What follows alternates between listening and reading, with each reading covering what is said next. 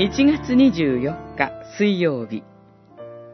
頼みとしているものを取り去られる神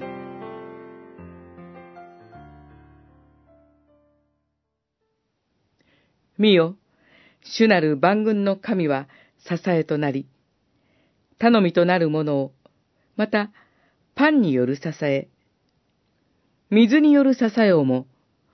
エルサレムとユダから取り去られる。イザヤ書、三章一節。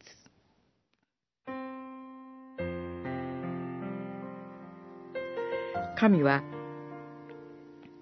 人々が頼みとしているものを取り去られます。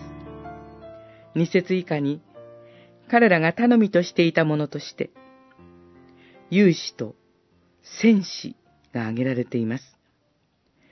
彼らが軍事力あるいは軍事的な指導者を頼みとしていたことがわかります。続いて、裁きを行う者と預言者が挙げられて、法的、宗教的指導者を頼みとしていたことがわかります。そして、占い師と長老を挙げて、占いや呪いにより、あるいはまた、長い人生経験をもとに、助言、指導を与える指導者を頼りとしていたことが示されます。この予言が語られた頃は、南ユダ王国はまだその平和と繁栄を謳歌している時でした。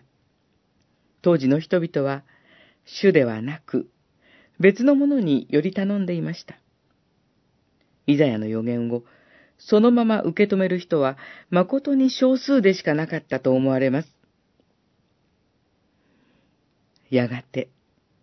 イザヤの予言が実現し、彼らが頼みとしていたあらゆるものが取り去られる時が来ます。その時に初めて本当の支えを知ります。しかし、いえ、主に従う人は幸いと、彼らは自分の行いの実を食べることができる。